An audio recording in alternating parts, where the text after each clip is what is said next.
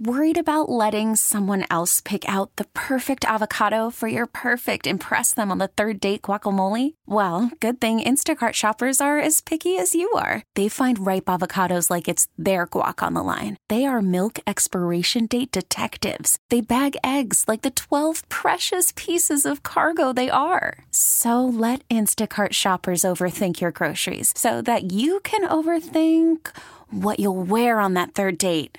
Download the Instacart app to get free delivery on your first three orders while supplies last. Minimum $10 per order, additional term supply. We really need new phones. T Mobile will cover the cost of four amazing new iPhone 15s, and each line is only $25 a month. New iPhone 15s? Only at T Mobile get four iPhone 15s on us and four lines for 25 bucks per line per month with eligible trade in when you switch.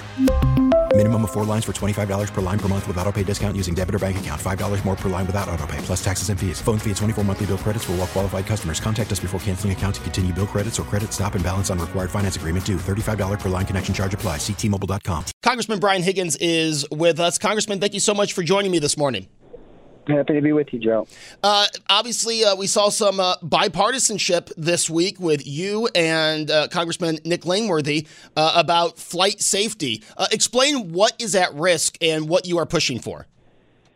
Yeah, as a result of the 3407 crash in Clarence Center and the the FAA bill uh, which is the Federal Aviation Safety Bill, uh, looked at uh, what the cause of the of the crash was, and the National Transportation Safety Board went out and found that it was an avoidable crash. It was a result of human error. So the question is, you know, why did human error uh, exist on, on, that flight? And we found that uh, inadequate pilot training, lack of a pilot records database and other issues were contributing causes. Uh, that flight went into an aerodynamic stall, and the pilots did exactly the opposite of what they were supposed to have done, and they lost control of the plane.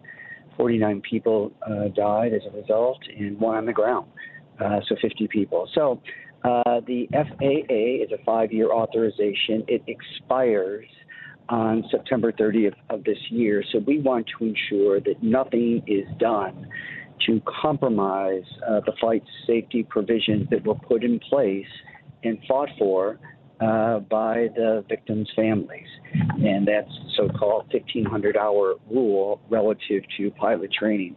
What most people didn't realize uh, is that there were two levels of, of flight safety uh, one for the larger commercial carriers and one for the regional carriers. And the continental flight although you know people believe that it was a continental flight, it was Colgan Air, a regional carrier, which was uh, which was subject to uh, less uh, uh stringent guidelines as it relates to pilot training and and other issues that contributed to the crash.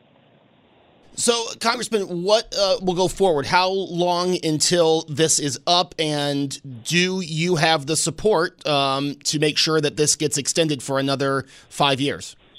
Well, we certainly it will get extended for another five years. The question and the concern that we have is there are special interests in Washington, uh, namely uh, the regional air carriers that would like to uh, roll back uh, the provisions as it relates to pilot training. Uh, that's not going to happen. You know, keep in mind since uh, 2010, the the commercial aviation fatalities have been reduced by 99.8%. The commercial uh, airline fatalities have been reduced by 99.8%. That is a direct result of the safety provisions that were put in place and fought for uh, by the families of the victims of Flight 3407. Uh, so we're playing, we need to protect that. And uh, I'm confident that in a bipartisan way with Congressman Nick Langworthy uh, and support in the Senate, this issue has always been bipartisan. It's about flight safety and nothing more. Uh, it's about keeping the flying public safe. And uh, we're going to fight any interest to try to roll that back. All right. Well, we'll keep an eye on that. Something that there doesn't seem to be as much bipartisan talk, Congressman, is the debt ceiling. Uh, and it feels like we talk about this on a regular basis. Where are we uh, with the debt ceiling standoff? And where do you stand? And where are the differences in Congress?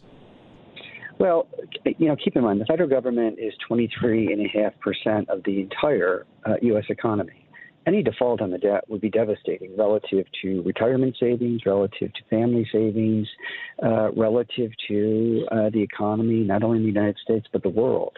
Uh, the United States is is is uh, a huge economy; it's the largest economy in the world, and any default would be uh, would be uh, detrimental. the problem here is since 1960, the debt ceiling has been raised 78 times uh, 49 times under Republican administrations, 29 times under Democratic administrations.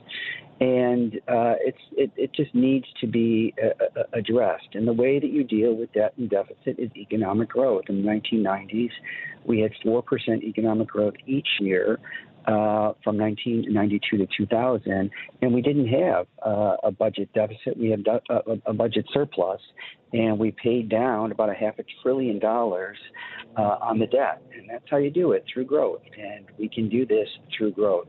Uh, but decimating uh, the federal budget, uh, having to do with veterans benefits, having to do with transportation, uh, law enforcement is not the way to do it. Um, so uh, my stand is we should raise the debt ceiling. Is there any any room uh, bipartisan? You talk to Republicans who have the majority right now in Congress. Is there are there things that both sides are willing to budge on um, to to get this done? Well, what we should be uh, agreeing to is making investments to grow the American economy. Uh, we're growing about two, two and a half percent. Uh, as I said, from '92 to 2000, we grew at four percent annually, sustained over eight years, and inflation was at two, two and a half percent. Uh, so it can be accomplished, and that's the, the, the hard bipartisan work that needs to be done. Making investments in infrastructure, making this economy uh, function in a much more efficient and effective way while producing growth and opportunity. Congressman, uh, Social Security has been mentioned a lot, right? And obviously, uh, the Republicans have been, um, they, it's been claimed that Republicans want to cut Social Security. They say that's not true. But looking at the program that is Social Security, how, how safe is that program in the next decade?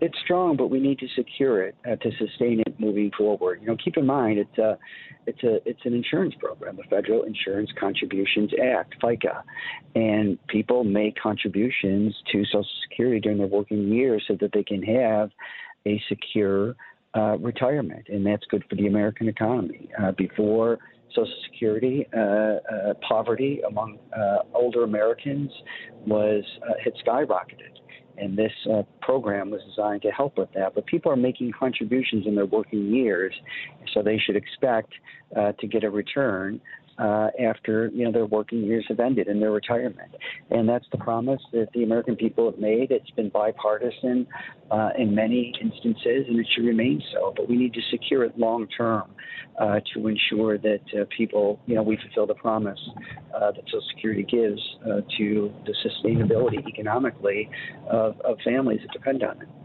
Uh, looking back here at Western New York, uh, you know, w- you and I have talked about the 198. Uh, since then, I've talked to legislators, I've talked to uh, council members, and uh, uh, people in Albany. Where do we stand on changes, if any, coming to the 198? The 198. In, in other words, you mean the the uh, Ski Yes. Uh, yeah, various. Uh, right now, they're reviewing uh, uh various alternatives. Uh, projects of this size have to go through what's referred to as the EIS process, the Environmental Impact Statement process. In doing so, you have to look at uh, alternatives to what you, you you have to look at what you have now and alternatives to it. And what we're attempting to do is, as much as possible, is bring together uh, Delaware Park again. It's a beautiful Olmsted Park that was, uh, which was bisected uh, with the building of the of the 198, the Expressway. Uh, so alternatives are being uh, are being looked at now. And when a preferred alternative, which is subject to you know public review and approval, uh, goes through, then that project can move forward. Uh, right now, it's budgeted about 120 million dollars. Would this be a project that would happen around the same time as uh, that portion of the 33 would be covered, or would these be two completely separate projects?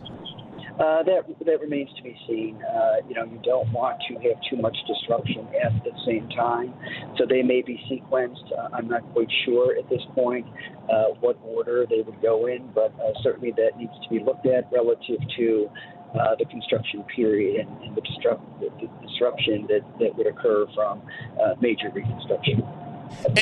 Congressman, final question for you. Uh, you know, obviously, I, I talked about it earlier in the interview. Uh, there's been a lot of divide in this country, right? And I, I tried to do my best to bring sides together to, to see everything from both sides uh, of the aisle. Uh, this week, there was a bill passed in Congress that would ban transgender um, sports, so biological men could not uh, compete with biological females. It was a strict party line vote. Uh, yeah. What What are your thoughts on that bill? I think that every American is is is uh, is owed uh, their own civil rights. Uh, I voted against that bill. I voted against it repeatedly, many many times, and uh, you know we're all Americans, and we have uh, different views on things. Uh, but the one thing that remains solid is our commitment to individual and civil rights. Transgender people are deserving of that. They are good people, and we have an obligation to hold their rights. What do you say to someone who might say that there's a, a disadvantage for a biological male to wrestle a biological female in, at the high school level? I think that those issues uh, certainly have and will be looked at, uh, but this is a civil rights issue, and uh, I'm very comfortable with my position. All right, Congressman Brian Higgins, as always, thank you so much for joining me this Sunday morning. That is Congressman Brian Higgins, and uh, we appreciate him joining us here on Hardline. T-Mobile has invested billions to light up America's largest 5G network from big cities to small towns, including right here in yours. And great coverage is just the beginning. Right now, families and small businesses can save up to 20% versus AT&T and Verizon when they switch. Visit your local T-Mobile store today.